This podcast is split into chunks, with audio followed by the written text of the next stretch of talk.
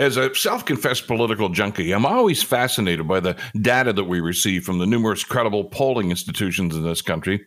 They give us a snapshot of how the public is evaluating our politicians and our political wannabes, for that matter.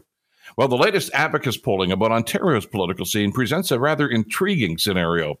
Now, the headline story is that the Ford Conservatives still hold about a seven point lead over the second place Liberals, and the NDP relegated to third place.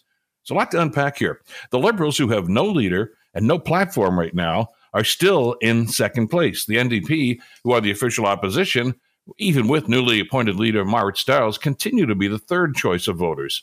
But the most telling aspect of this latest polling is that 74% of Ontario voters feel that in the next election, a change in government is needed. Ouch. the message from Ontario voters here is pretty clear. As of this moment, we're sort of okay with Ford as a premier, but if we're presented with a viable alternative, well, Ford is toast. Now, that would indicate that the expected bump in NDP popularity that usually comes when you select a new leader is not happening. It also indicates that the unrest about Ford's policies regarding things like the Greenbelt and privatizing healthcare are taking a huge bite out of the PC's approval rating. Look, it's politics, and a lot can change in politics very quickly. But as of today, the message to the Liberals here is pretty clear choose wisely in your leadership, and you might have a shot at government. As Alexander Hamilton says, you don't want to miss your shot. The message to Ford is somewhat more bleak.